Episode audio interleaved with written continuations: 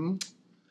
Ladies and gentlemen, we are back, y'all. Another day, another week, another episode of Black Broadway Podcast, The Core Report. Black Broadway presents The Core Report. And today, man, we got so much news, so many stories, so many things to run down. It's been one of those exhausting kind of news days. So much happening, yo. I had to do some research. We had to dig deep. We had to figure out a few things that were going on, man. Everything from what's going on on Capitol Hill. Uh, seems like the vice president is, or the former vice president is going to give us a sneak peek of who his vice president is going to be. Of course, we got protests booming and moving across the world. 45 and his shenanigans, a, a consistent theme. No worries. We got much stories on that to go. DC, you know I gotta have y'all stories, everything local, things happening in DC. Shout out to my listeners for giving me scoops, man. I'm getting like inside information right here. I'm actually getting, you know, Black Broadway exclusive stories that I have to go do some journalism and confirm or deny, man. And of course, we got the sports. The sports is shenanigans and all of that, man. But uh, let's go ahead and start right off top, man. Let's go start right off top at Capitol Hill, man right now on the Hill. There's been a lot of craziness happening all week in the midst of Honorable John Lewis laying in state and, you know, getting that honor as the first African American lawmaker to ever receive that honor, man. That's been a big deal. He's moved on to the Georgia State House now and he's laying in state there. And Barack Obama is scheduled to eulogize him at his funeral later this week. So that's going to be dope. But, uh, since they left, they done a, since he's been up there and since they left, they did a whole lot of lying, bro. Today,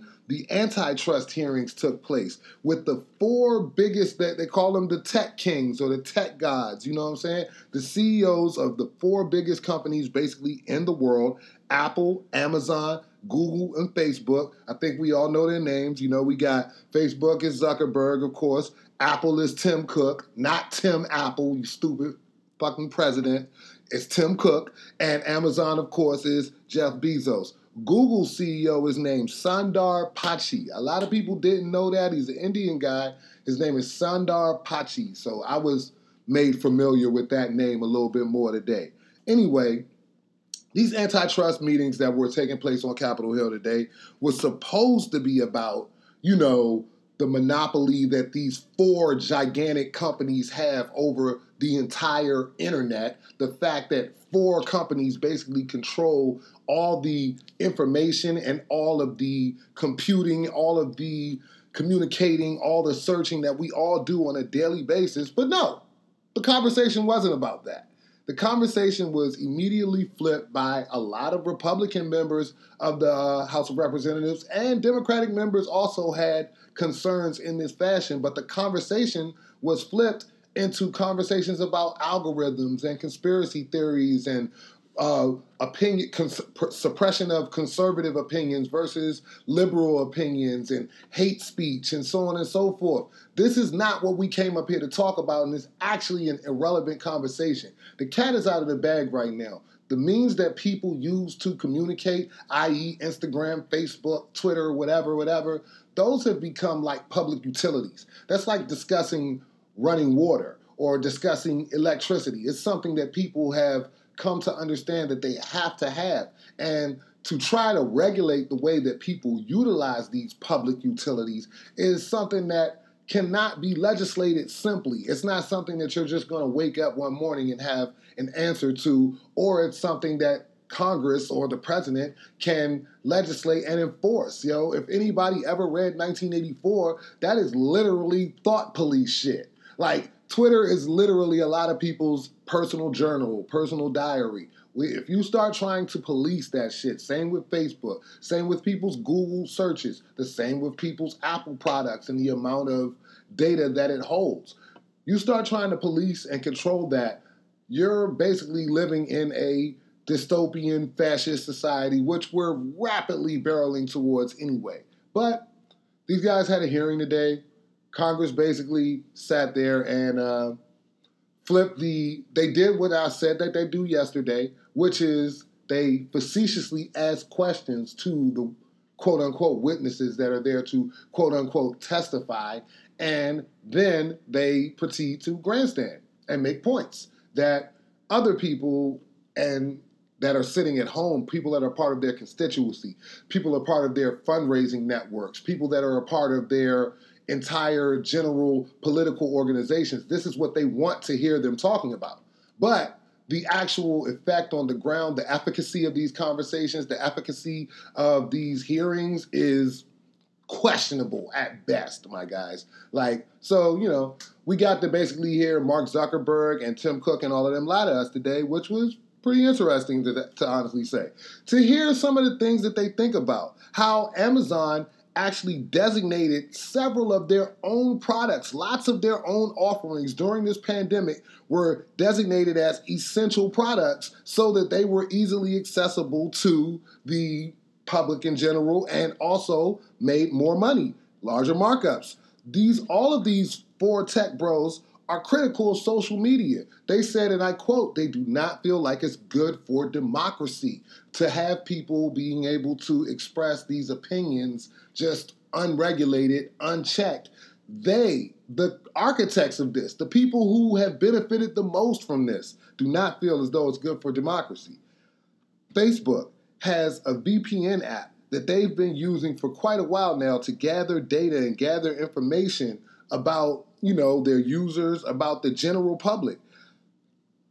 Uh, pardon me, Congressman Cedric Johnson of Georgia questioned Mark Zuckerberg very vigorously about this particular aspect of their operation. And again, these are the kind of things that you're able to do with impunity when you control the market. When you run the monopoly, you can do whatever you want. They can't, there is no competition to Facebook. A lot of us have always tried to, you know, I guess we harken back to the early days of the internet when we used to rock with MySpace, when there was Black Planet around, when AOL and chat rooms that were individually created by certain people, message board forums that were created and coded by certain people ran the internet, there seemed to be a lot more diplomacy and a lot more of uh, a niche community that can be established. Nowadays, I mean, hey, all you got to do is just open up a Facebook group. They took the they took the work out of all of that. So while people may feel as though they have a much larger diversity of groups and opinions and communities to join, the actual reality of this is is that it's all consolidated on one platform or one app. You know what I mean? And all that information, all that data that you input into that is being gathered by the people who control that app. You know what I mean? And when they see other apps doing the same or becoming popular because it's an organic process, they want to acquire those things.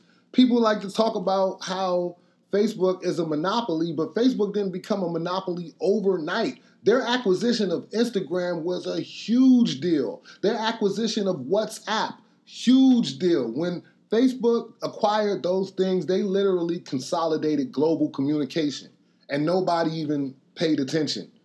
They got pictures, voice, and written all down in one platform, or pardon me, under one umbrella on several platforms that have already been established by other coders and other people's work. Shit is wild, man. You know what I mean? And again, we weren't really having a conversation about why it is that these singular entities, these handful of companies, own all of this intellectual property or own all of this data. What we're really having a conversation about is algorithms and why certain political factions or certain groups don't feel like their voice is being heard as much as others. Silliness, insanity, just, you know, more things to keep the conversation away from a lot of things that could be very helpful and very effective for changing the situation at large. But that's not what people want to do. So let's keep it rocking. Let's go ahead and play the election game. You know, we got a uh, election coming up. It is less than 100 days away, which is really fucking frightening. the U.S. presidential election is less than 100 days away. It's coming right now, man. So at the end of the day, uh, we already know who the uh, principals are going to be. Of course, it's 45, and now he's going up against Joe Biden. Joe Biden has to pick a vice president. He has to pick a, a running mate, whatever. He's already pledged that he's going to pick a woman of color. You know what I mean? That narrowed down the, the choices considerably uh, when you really started thinking about who seriously it could be, the person who it seems by all indications that it's going to end up being is really the only logical choice. You know what I'm saying? She police too. Kamala Harris. She is down with the um, the right leaning left or the you know status quo Democratic Party platform that's being put forward, and she's shown and proved that throughout her whole political career. So why wouldn't she be Joe Biden's uh, running mate? It's not, it hasn't been announced yet. He says he's going to formally announce who his running mate is going to be next week. Uh, however, they dropped this little real corny uh, setup to just kind of gauge the public reaction to it, which is a picture, an AP photograph, Associated Press. If something gets to the Associated Press, that means it's meant to be seen at large. So this is an AP photograph of him holding a a, note card or you know some notes while he's approaching a, podium, and it has Kamala Harris's name at the top of the note card, and it has several positives mentioned about her or whatever on this note. So it just is all setting it up for the speculation, at least, that she's going to be his campaign running mate, and really just the reality. I, I couldn't see it going any other way. I knew Stacey Abrams wasn't a, a deal, that wasn't going to happen. I knew a lot of things weren't going to happen, but that particular um, partnership makes a lot of sense in, in the most disgusting way possible. You know what I'm saying? But what are you going to do? Like I said, here we go even further with Congress and the vice president. Let's stay at the vice president for a minute, though, because the current vice president may or may not be an idiot. We don't know, but he's definitely a bootlicker and a, you know, a patsy and a compliant person when it comes to supporting anything that the current president thinks is popping. So Pence is out here actually having a meeting today with the now discredited group called America's Frontline Doctors, the people who were standing behind and with uh, Dr. Um, I forget her name, Dr. Samuel, Dr. Isabella, whatever her name is, who was saying that, you know, demon sperm is responsible for uh, fibroids or whatever, you know, crazy shit. Like I said, when you start really reading the things that she's about, the things that she's espousing, you got to kind of question what kind of people take this seriously. What kind of people are you listening to that listen to this? I'm like, damn, man, like that's like finding out your teachers are like flat earthers. You know what I'm saying? Like, hold up, man. You, you teach geography though, and you're a flat work, you're a flat earther? Like, this is crazy. So again, a lot of these people on these platforms, they haven't been thoroughly vetted. That information gets spread all around and all around through Facebook, Google, Apple, all of that. And then it gets to the highest of heights, to actually the vice president's desk, where the vice president is actually sitting here entertaining this foolishness. So, as we move on along with this, you know, people love to entertain foolishness and people love to, you know, play stupid games and win stupid prizes. It's one of their favorite pastimes. So Louis Gohmert, who is a Republican representative from Texas, very outspoken vocal critic of the coronavirus, social distancing, mask, hoax. Ah, you already know where this is going. Yes, he's he's COVID nineteen positive. However, here's the twist in this. Like I said, he's a very active member of Con- Republican member of Congress. He was actually present with the Attorney General Bill Barr at the hearing on Capitol Hill yesterday. He walked into the hearing room with Bill Barr, not wearing a mask. He's been observed several times throughout the U.S. Capitol campus, you know, building, whatever you would like to call it, in the House floor, in the House chamber, and in several other committee rooms, interacting with a lot of members of Congress without a mask, et cetera, et cetera. We don't know how close he's been to the president or if he's been close to the president. But again, not taking community spread seriously, not taking this shit seriously is going to be the death of these people. And it's just hilarious that they're going to do it to themselves. This guy's excuse for this shit is even more funny. He said he got coronavirus from wearing a mask. He's, that's how he says he got it. He like, look, man, if I hadn't been wearing a mask so much, mind you, he hasn't been wearing a mask a lot, but he has seen it. You see him wearing a mask every now and again. He's like, if I hadn't been wearing the mask so much, I wouldn't. I probably got some virus on my hands and then I put it on the mask. This is really what he said. A member of Congress, somebody who has access to America's top medical professionals, all of that. Shit is hilarious. Comedy all day. Like I said, after this, of course, Bill Barr has now said that he's going to go get tested for COVID 19. And I don't know, man. Like, again, I don't wish death on anybody. I don't want anybody to die and leave their family before they time. But I do need these motherfuckers to maybe sit down in the ICU for a couple of weeks and just, you know, think about life. Maybe have a Boris Johnson moment. Not saying that Boris Johnson came out of his whole, um, you know, situation with COVID in the UK delivered. But at the end of the day, the guy, you know, he he had a little bit more respect for the whole situation. You know what I'm saying? He's talking about eating good now and all of that stuff. He's talking about trying to, you know, change Britain's health habits, which is really what it's about. Like I said, man, watch that video with that doctor, Roby Mitchell, man. He's talking about what nobody's discussing throughout this whole pandemic, which is how your internal health, the amount of vitamins you ingest, the amount of pain and punishment that your immune system can withstand, the amount of strength of your white blood cells, all of that matters. And all of that shit matters because of what you put in your body, G. You know what I'm saying? That's the only way to affect all of those factors. You know what I'm saying? Things you put into your body and the amount of work and exercise you put your muscles through. Period. Point blank. But clowns want to blame it on wearing masks we gotta laugh. In the meantime, in between time, people are still outside trying to fight for justice all across the damn world, man. In Portland, Oregon, as we've said, this is probably what, around day 64 or something like that, something crazy of the Portland protest, which has started right around the time of the George Floyd protest, about the same exact time. Protesters who've been arrested in Portland, Oregon now as a condition of their release, are required to sign a document that, that says that they agree to not protest.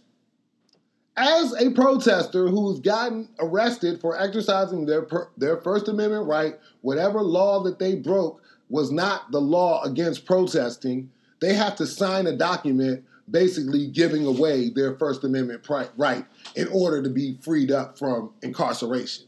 It's bullshit. And it's ridiculous. Like, the lawyers who are even handling this are saying this is laughably unconstitutional.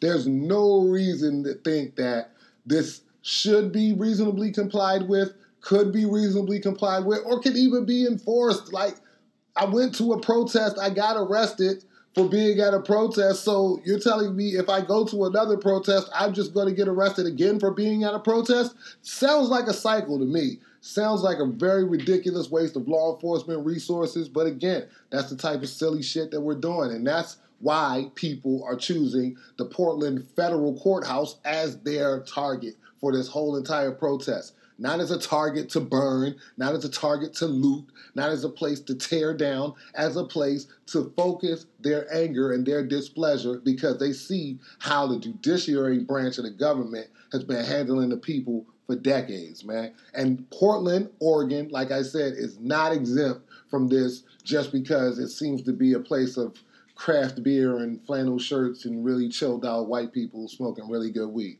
That's not all Portland is about. As some of those chilled out white people who be up there smoking that weed. It's crazy, man. Like I said, also, the entire genesis of this movement was the George Floyd killing and protest that followed in Minnesota, the first fires that were set were set by somebody who was videotaped and they called this person Umbrella Man. This dude was wearing all black. He had an umbrella over his head, just conspicuously wearing an umbrella over his head and busting out the windows of the AutoZone and setting things on fire and throwing them in there. The AutoZone was the first fire. The AutoZone was the first fire in Minneapolis, Minnesota. You could say that that was the first fire of this whole entire protest season. And the person who started this fire, they're only identifying him as Umbrella Man. They haven't released his name yet, but they're saying that there's a warrant out for his arrest. And they're saying that this is the person who is a part of perhaps a white supremacist group or something of that nature. I stick with the damn theory that I had from the beginning that that motherfucker is police. That's the police. I when I saw it, when I saw he was moving, and even with the umbrella, you already know that the umbrella probably was used to identify him from the sky by whomever was protecting him. They was like, keep an eye on the homie with the umbrella. He good. If he gets into trouble, we got his back. Other than that, let him rock. Let him do what they gonna do. It's all a, a simple ass setup to me. And now, again, they found that girl who allegedly burned that Wendy's in um, Atlanta with the quickness. They went through her goddamn Pinterest profile and found out her latest Etsy purchases and found her through all of that. Which, again, like I said, yo, the way that they move out here with your data and with your information, all these pro, all these things that you do, like yo, you got to know what you out here against. That's why I'm on here every day saying that I know I'm aware that you motherfuckers is watching me. So hey, hello, this is what I'm about. This is how I feel right here. Because if you think that you hide and you think that you low, you are not. Data, our data is out here in the world. It is it is public information, sad but true. And that's the only real currency. That's what they really respect out here. And that's what they're really fighting for. Like I said, these antitrust uh, meetings that happened today on the Capitol were and could have been immensely important to have a conversation about how all of our data is in the hands of a handful of companies, like literally like five, maybe six companies, and they share it with everybody. But we're not talking about that. You know what I'm saying? We're talking about, you know, conservatives being silenced on Facebook. Fuck out of here. Anyway, in another country that's dealing with real political unrest and real dissidents, in Bolivia, thousands of people have taken to the streets in protest against something that I feel like is soon to come out here delayed elections. They've been postponing the elections in Bolivia for several months right now. They have a, an election that took place in September of last year that still hasn't been ratified. The, the results still haven't been ratified. People still haven't been seated, et cetera, et cetera. Fam, that's coming. That's going to happen here. Like, if y'all think November is going to be smooth, you have a total rude awakening coming. As I said, the district has already slashed the amount of polling places they're planning to open in half. We had 160 polling places just in June. There are 80 scheduled to be open for the November election. If you really want to make some noise, you really want to say something, get out here and tell them people to open up more polling places. Tell them people you are willing to volunteer and work and man these polling places. If we got to bring the damn machines in ourselves, if we love representative democracy that much. I'm a journalist. I first of all, I'm a voter, a lifelong voter. I've always rocked with it. But as a journalist, learning more and learning as much as I've learned about it being a sham, I'm sorry, it's it's trash. And I've seen voter suppression playing out in such an extreme way over the last 10 to 15 years of my life. It's fuck that 20. Since 2001, since Al Gore got the election stolen from him from George Bush, I have seen the the constant deterioration of electoral politics. And I am not here to give y'all some fake optimism. I don't believe that the United States will be a representative democracy much longer. I believe that we are sliding directly towards authoritarianism, dictatorship, oligarchy, all of that. It's all blended into one. We can, you know, we'll we'll we'll come up with a new beautiful name for it. I'm sure it'll be great, but it'll be a dictatorship by any other name. And, you know, that just lets you know who's in charge and how they're rocking, man. In Bolivia, they are literally undergoing a coup. Like, that's happening. And they say it's been happening for a year. I would say that we're undergoing a coup that's been happening for five, four, uh, pardon me, for four years now.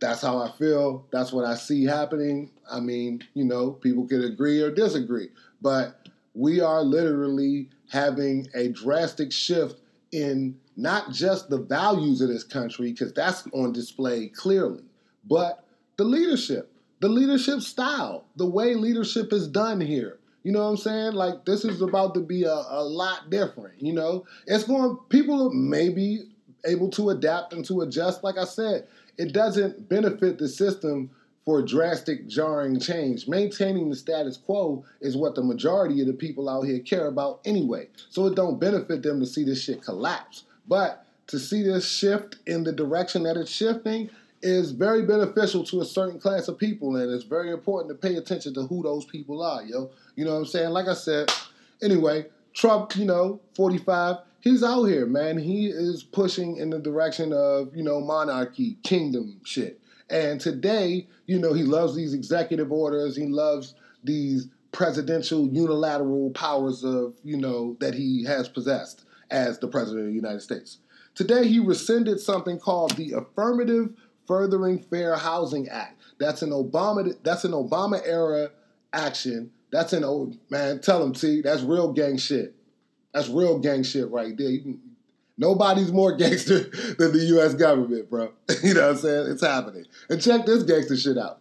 So Obama made this act, Affirmative Furthering Fair Housing Act, AFFHA, whatever you want to call. You know, this act said that we have to begin as a country through policies, through enforceable policies, to mandate the desegregation of America's suburbs. The clauses, the deeds that literally have in them, you cannot sell this home to a person of color. There are literal there are thousands. I learned recently that there are thousands of deeds in DC that say that in parts of DC that you would not even think that have been come to be known as black people parts of town, like Petworth, places like, you know, I don't know, Manor Park, all of this craziness, Ridge Park, even craziness, actual shit, man. So while I'm saying all of this, he's rolling back this legislation that is specifically targeted to overcoming segregation in the suburbs, and the way that he is putting it to the people is it's not even a dog whistle. This is a siren. This is a racist siren. This man is literally saying, folks, I am here to protect your suburbs. Don't worry about your lifestyle. Your lifestyle is under attack by these foreign influences. I'm here to protect it.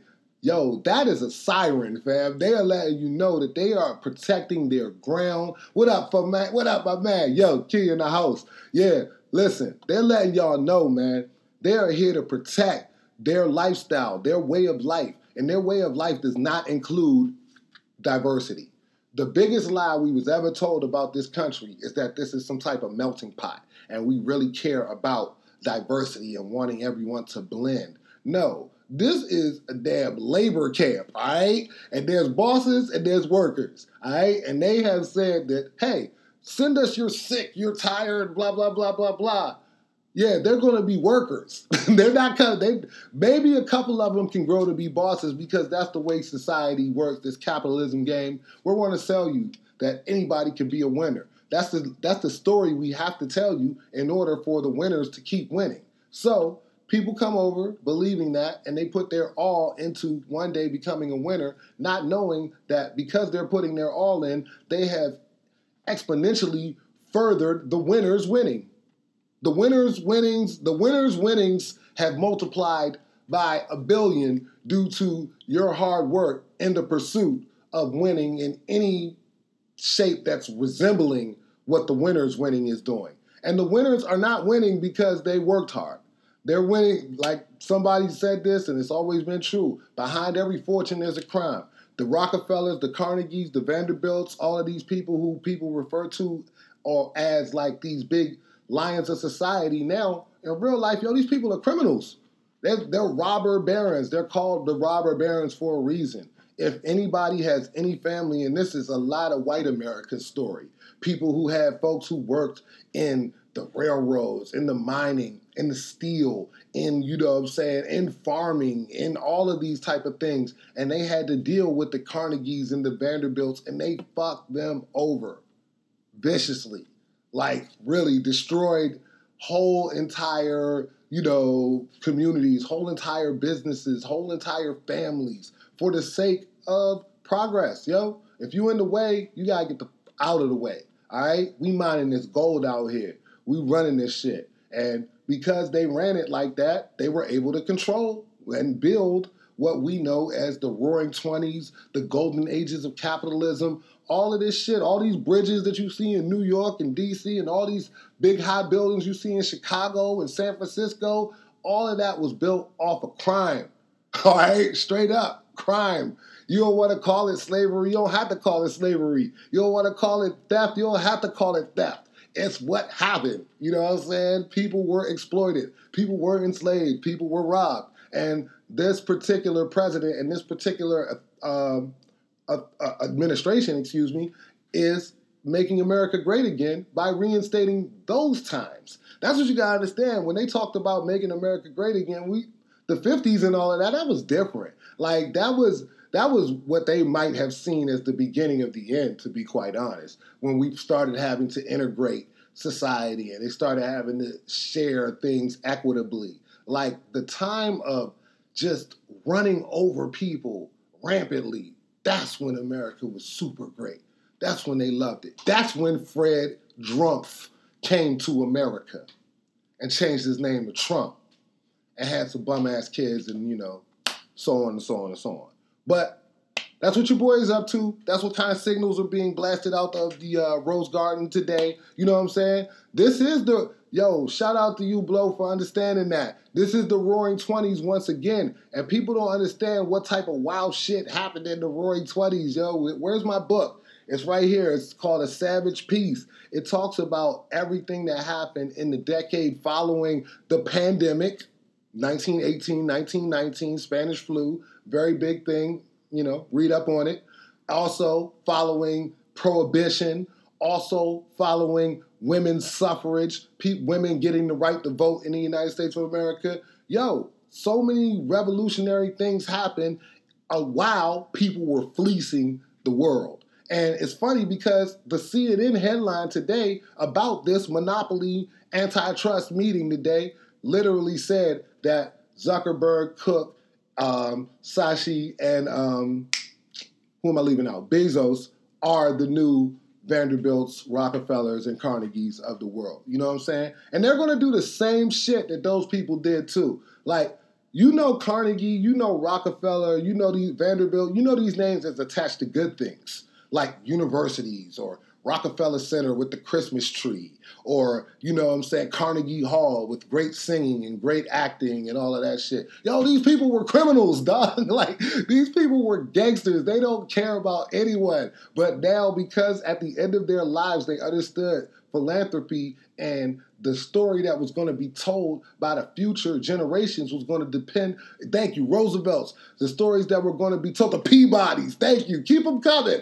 Yo, the stories that were going to be told by future generations were going to be dependent on their philanthropy, not on their accomplishments, not on the gangster shit that they did. This is Monopoly, gang. Like this is real gangster shit. If y'all ever wanted to watch a show about all of that, especially the, about the twenties, Boardwalk Empire. If you haven't watched Boardwalk Empire, Boardwalk Empire is a dope quarantine Corona binge watch. Check that shit out. Man, talk about the Smithsonian. Hey, listen, we can go all night because we know that that's what they do is put their names on scholarships and all type of positive shit after they rape the world. You know what I'm saying? But we as the younger generation, as people who are interested in education, have to continue to keep that shit going and make sure people know that no, that's not how it went. It went this way in real life. You know what I'm saying? Because defining and controlling the narrative is the key to keeping people's minds locked. And if you keep people's minds locked, you don't gotta worry about their physical. You don't even have to worry about their physical. Man, look, Cecil Rhodes, Nobel. Hey, listen, we can we can go all night. I love it, man. The comments keep me energized here, guys. Y'all keep it rocking for real, man. Look, among the other, like I'm not even gonna get super sidetracked on that because with 45's nonsense too, I gotta tell you, there's some interesting craziness happening in the country that I don't know if people know about right now. There's a brushing scam going on where a lot of people, I don't know, man, tell me anybody in the comments if this is happening. Yo, have you gotten sent a random pack of seeds? Like, just seeds, like, you know, look like oak tree seeds or plant seeds or something like that. They're saying all 50 states, all 50 states, have issued a warning about these random packs of seeds that have been showing up in the mail in people's houses. And they say that if you get them, you should not plant them, Some people are theorizing that they're invasive seeds and species from China. Yo, look, go. I'm I'm not fretting. Go on CNN, go on your Google machine and look this up. This is a very real thing, man. Like all of this spooky shit is happening under the guise of some very blatant and overt, like attention grabbing flashbang situations. You know what I'm saying? It's like when they throw a flashbang in the room. It's not they not coming in that room to, to hug you. They coming in that room to shoot you, bro. So it's like, yo, this is just things are just harbingers of more dangerous things to come and more concerning things to come. And it bothers me. I tell you another harbinger that people are not discussing again 12,000 troops today ordered out of Germany. The United States of America is pulling 12,000 troops out of Germany. If you are a former military or current military person, you know anything about troop movements. Troop movements are not random. Nobody just woke up in the morning and was like, yo, let's just, you know, 12,000 12, of them dead over there. Let's get them up out of there. You know what I'm saying? Send them on home. Why? Where? What, what's, what's going on? Where are they going? Where is the U.S. military being deployed to or being moved to now that, yo, and from what I understand and from what I know from all my homies that's ever been in the military and my cousin who used to play in the NFL um, Euro League, fam, Germany is sweet it's there's nothing crazy going on in Germany. You know what I'm saying? There's nothing wild out there, and I don't think that the United States of America is pulling troops out of Germany somewhere sweet to address a conflict somewhere else across the world, or that because they feel as though Germany is just all good because it's a strategic position. It allows you to attack anything that's over in Eastern Europe. Like if something was to break out in Turkey, Poland, wherever, whatever Germany is a very strategic position to have 12,000 troops in. But now they're going. Where are they going? Uh, could they be coming here? Could it be a thing that people who have been chilling out in Germany for the last couple of years on deployment now being indoctrinated and being activated to come to the homeland and perhaps do some type of security mission that, you know, would not be in our best benefit? Questions you have to ask yourself, things that I wonder about. Yo, we I'm so glad you joined. Again, we're talking about troop movements. We're talking about how the United States is pulling 12,000 troops out of Germany, and that seems to the public to be inexplicable. It seems to make people wonder why were there 12,000 troops in Germany in the beginning? But like I said, strategic base placement, strategic troop placement, that's what this country is about. And colonization requires, you know, measured aggression. Let's see where this next wave of colonization and this next and this next wave of aggression is pointed. You know what I'm saying? Because globalization, as much as they like to rail against that, they're railing against that in business. In philosophy, in culture, in mind state, they are very much so into globalization. They want homogeny. They want all of us to be kind of like on the same page doing the same thing. You know what I'm saying? Feeling the same bite. You know, yo, hey, I'm glad you know, Marie. I, you know, I want to put you out there, but yes, that shit is crazy. Like that's that don't make no sense to me. I know you work close proximity with those folks. You know what I'm saying? And I know that like they don't do anything on accident. They don't accidentally, they don't just pull up from places. They don't, you know what I'm saying? And there, there's also a definite plan for where they're going to be next. And I'm just saying, as concerned U.S. citizens, we should ask ourselves, where is that going to be?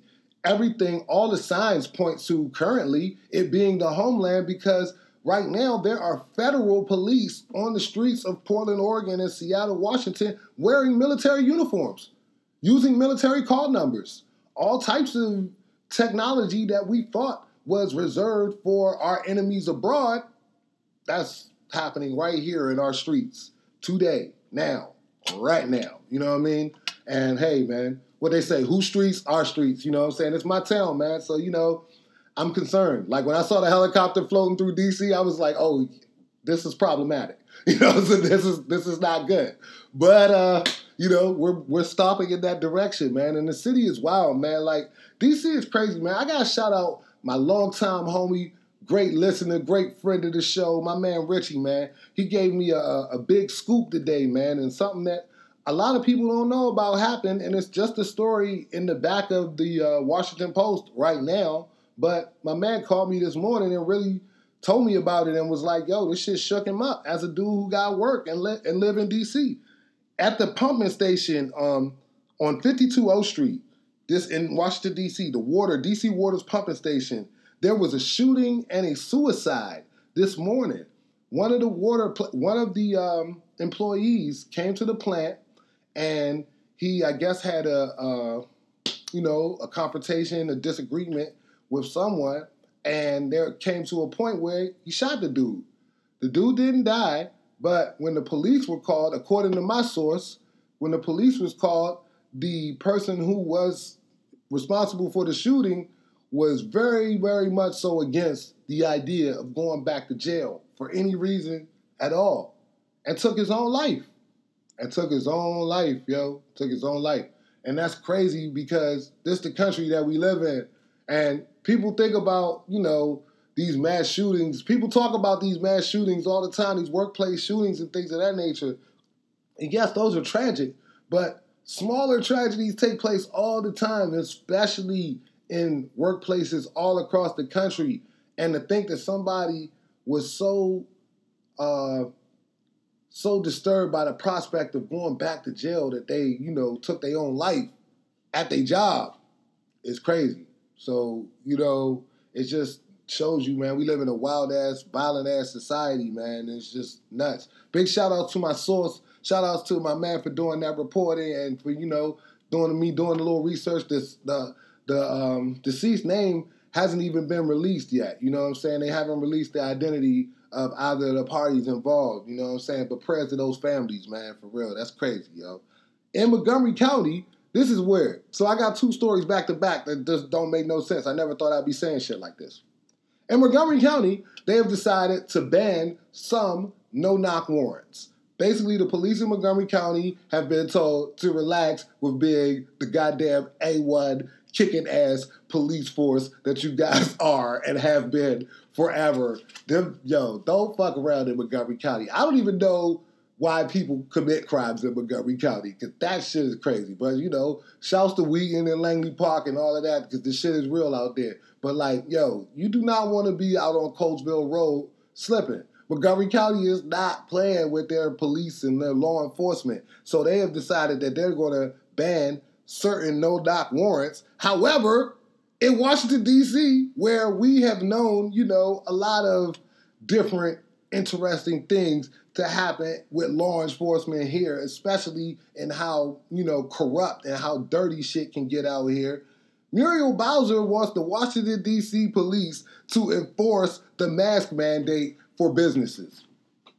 She wants the police to lock people up in D.C. at businesses for not wearing masks. First of all, the demographic of DC has changed so damn much that she knows that that is not going to be an enforceable thing anywhere near 14th Street, U Street, Shaw, anywhere where gentrifiers are. That's not going to be enforceable. They're going to try to take that shit to the hood, and what's going to happen? People are going to go to jail. People are going to go to jail. And why does Muriel, after in this tense moment of police brutality and protest against policing in America want people to go to jail for a mask that Metro just said that they got like 500,000 of and they're going to start handing out like what what's really going on here? Are you just are, are you trying to make our city better are you trying to lock up more people who don't fit within the demographic of what you believe that the city should be. I read like a really disgusting article by some dude who was talking about why he left DC after Muriel put the Black Lives Matter uh, thing on the fo- on the uh, floor at 16th um, 16th Street, talking about how he felt as though the city had been failing him as an economic uh, driver of the city's, you know, engine. Like I eat at all these restaurants. I, I live on 11th and Pennsylvania Avenue. I'm Capitol Hill. I shouldn't have to deal with crime and crazy people outside of my house. Like, yo, These people are disgusting. And this is who she want in the city. This is who she kowtowing to. You know what I'm saying? This is who she answered to. You know what I mean? To put something out like that just tells you that that's not directed towards them. I've been up to, I go, when I go shopping for groceries during the pandemic, I hit the gentrification spots, okay? I, not even the gentrification spots, I hit the old money spots. I'm up in Tenleytown and, you know, Connecticut Avenue shopping for groceries because I know they ain't out of toilet paper. I already know they got the fresh produce and they know what time it is. You know what I'm saying? They never had a shortage up there. And when I go up there, I don't see a lot of pressure or concern about masks, about social distancing, about any of that. And I don't see no shortage of hand sanitizer, masks being handed out, people being willing to concede or help you in any way, shape, or form to protect yourself or protect them while you're dealing with this virus if they have any concerns. Cats are running, they don't give a shit. They might just put their shirt up, but they're just having a great time in Rock Creek Park. Meanwhile, we're being threatened with jail. You know what I'm saying? Something you gotta ask yourself about, man. And also, the biggest, I gotta touch on this before the show even ends. The biggest DC resident, one of the, the richest, by far the richest DC resident, excuse me, by far. Big Jeff Bezos, House of Adams Morgan, you know how you roll. You know what I'm saying? His ex wife, power moves today, man. His ex wife decided that she was, his ex wife's net worth, let's put this all in Oh man, yeah, we did. Yo, we, we definitely talked about the the racist siren that is the repealing of the AFFHA. You know what I'm saying? It's back on the show. It's in there though. But yo, I gotta talk about this. Bezos' ex-wife, net worth 62.3 billion. She decides today to give 1.7 billion, 1.7 billion to HBCUs, and several racial equity related causes. She is responsible for the largest single endowment to several universities. I don't believe it's the largest endowment to all of these universities, but Hampton University has said this is their largest single donation. She also donated to Howard University, the Spelman and Morehouse gang, Xavier in Louisiana. Shout out to that. Shout out to that donating some money to a college in Louisiana. I wish it was my school, Southern University, but you know, Xavier is lit too. I took my son there. He said he would like to go there. I'm, I'm down with that. And Tuskegee Institute in Alabama. Um, it's good to see these funds being dispersed. I definitely heard from a few people on Twitter and a few people in the general public saying, yo, that's dope and all, but I mean, it would be great if we could do some shit like that. It would be dope if we had some multi billionaires that were able to donate billions of dollars to our HBCUs and so on and so forth. But, you know, I guess we'll take it from Mackenzie too. Shout out to Mackenzie, yo. Mackenzie is definitely getting back with a vengeance on that Bezos come up. She came up with 36 billion off this man, off of the, the settlement from the uh, you know, the divorce. So, you know, she's doing the right thing with her bread, man. You know what I'm saying? Yo, I'm I'm so and yo, it's thank you, blow. That is that is more money than um Bloomberg donated to John Hopkins. Like these PWIs, their endowments are huge from a multitude of people. And yo, she definitely came up. their endowments are huge from a multitude of people, and they are the recipients of every brand of government assistance available. Trust me. Yo, that I see this tweet floating around. It's like, what's something that's cool if you're rich, but trashy if you're poor? And it's like selling weed, speaking two languages, also getting government assistance. It's cool if you're rich, it's trashy if you're poor. So just know that, keep that shit in mind. But shout out to, you know, Mackenzie out here getting money, spending it in the right ways, yo. You know what I'm saying? Sports, sports, sports, sports, sports we got to talk about the games, man, because they're insisting on playing the games, yo. The Nationals are playing. Some other teams are playing baseball. I think the Marlins, they just go and cancel their peoples. They Florida is too reckless. Florida doesn't deserve nice things. Florida can't have nice things. You can't have a baseball team. You don't need any kind of organized events in Florida. You can't have a convention. You can't have anything in Florida, all right? Until you guys learn to behave yourselves, no good things for Florida. So right now, more NFL players though are opting out of the entire season, man. People are like Eagles wide receiver, Marquise Goodwin, man, big boy, big time player, man, decides that he's not going to play. And this dude, not to say that he even needs a reason, but he has a really, really good reason. Last year, in, no, pardon me, in 2018, he his wife was pregnant with twins, and they came prematurely, and unfortunately, they didn't make it. And this man was about to play the game. He was. It was two hours before the game. He wasn't even at the hospital able to deal with all of this. Uh, he missed two games behind that, and you know, just from mourning that particular loss. He now has a healthy baby girl daughter. She looked about, you know, as old as my daughter, maybe a little younger. And he's like, what? Go out here and risk dying playing football or bringing this shit back to my hand to my family? Man, you gotta be fucked up. I'm I'm good. I'm not playing. I respect it. Shout out to my man Marquise Goodwin. Respect that. Stay healthy. Rest up you know these people need you. You know what I'm saying? It's not like they about to go out there and play football. So you know what I'm saying? When it come down to the come down, you'll be able to come back and perform right on the level that you was at before, man. Yo, a whole bunch of other NFL players, like I said, have been opting out. But I learned something yesterday. I was watching Anderson Cooper. If anybody ever heard of Myron Rolle or you know watch football, you remember Myron Rolle. He used to be a safety for uh, Pittsburgh. He used to be a safety from um, New England too. Yo, my man left the NFL and is now a resident neurosurgeon. he is a whole doctor. And Myron Rolle, I remember Myron Rolle was a dog. Myron Rolle could play. What up, Billy Ray, man? Funniest dude on the internet, man. Yo, I like this guy, man, for real.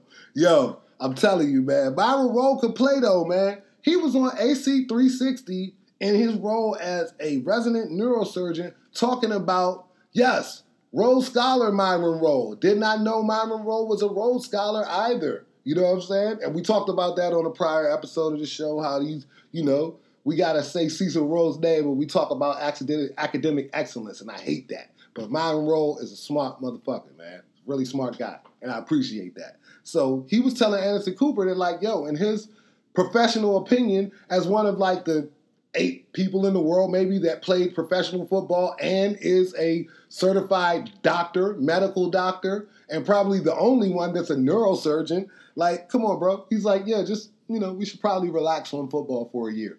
Maybe we, maybe we could chill on football for a year. I don't think it's safe.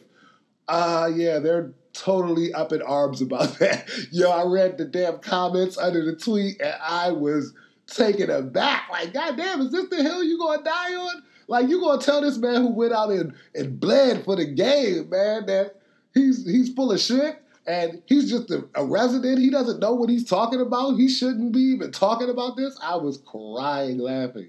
Not crying laughing, but crying with tears for the American educational system, yo. It's sad. It's ridiculous, man. You know what I'm saying? But I tell you what, in sports, it always keeps you going. It always keeps like a story. It keeps something on the forefront of issues and situations, yo. I know y'all remember last year that cheating ass team that the Washington Nationals beat for the World Series championship. Those Houston Astros. My wife over here looking at me crazy. I'm talking about your bum ass team, the cheaters. They was out there cheating. So you know because they decided to play a football game, uh, pardon me, a baseball season this year teams are deciding that they're going to get their fucking, they're going to get their work off on this guy this year, on this team, excuse me, this year. Joe Kelly, Dodgers pitcher, has been suspended for eight games. Eight games is a lot of games, bro, especially in a shortened season. Eight games for throwing a beater at, you know, several Astros players. You know what I'm saying? Like, that's what you're going to get when you up on the mound wearing buzzers and shit. Come on, bro. Like, people don't take that well, man. It's, we don't like the cheating, man. Fuck the Astros. That's hilarious, man. Like I said, the sports will keep you going, man. The sports will keep you going. And for those of us who aren't, you know, basking in the glow of at least having a game or two to talk about from an American standpoint, because shout out to the EPL and, you know, the soccer crew across the world, Bundesliga, all of that, man. They've been booming they've been booming out there. So shout out to all of that. You know what I'm saying? But you know, in America, we like these sticks and balls. Pause. real phallic shit in America. Nobody ever thinks about that or talks about that. I think about that every time I see this giant phallic symbol in the middle of my city, Washington, D.C. But, you know, that's what we like in America. Anyway, drastically shifting gears. For the end of this thing, I gotta tell y'all, man, the episodes or the pardon me, the entertainment is coming. You know what I'm saying? I know everybody done binged out Netflix and Hulu and all of that to the end. But uh, they going re up on us, and they gave it. They did a little something for the, you know for the culture, for the youths. Them man, they bringing back Moesha. They bringing back one on one. They bringing back the game. They bringing back the whole UPN lineup on you niggas, man. I'm. If Wayans Brothers drop, I'm in. But I heard that all of those shows was on other streaming services, but I'm glad that people are excited about seeing Moesha again so they can see how trash Moesha dad used to really be on that show. That shit used to make me mad too. Like, and I didn't even watch the show that much, man. R.I.P. to my man Hakeem. That was my boy, man. I used to like him on that show. You know what I'm saying? Shout out to Flex Matthews. You know what I'm saying? Shout out, shout out to everybody over at Netflix that felt it was necessary to do it for the culture, man. You know what I'm saying? And uh I think that's going to do it for tonight's uh, Core Report, man. I'm going to put my drip back on real quick. You know what I'm saying? I'm going to shout out my whole girl, my family, my little cuz. You know what I'm saying? Styled and Slave Boutique. Silky. Silky Slave Boutique. My bad. My wife, you know what I'm saying? She know what it is. Silky Slave Boutique. The drip don't stop, y'all. It's the Core Report. Just remember, man. You know what I'm saying? Hit them people up. Get your drip. You know what I'm saying? Get it in. Mahalo, yo. Remember, Things work out the best for those that make the best of the way that things work out, man. What is it? Wednesday? It's the Wednesday episode. All right. Thursday, we back at it. We'll talk about it on Friday. But I'll see y'all tomorrow, y'all. Peace.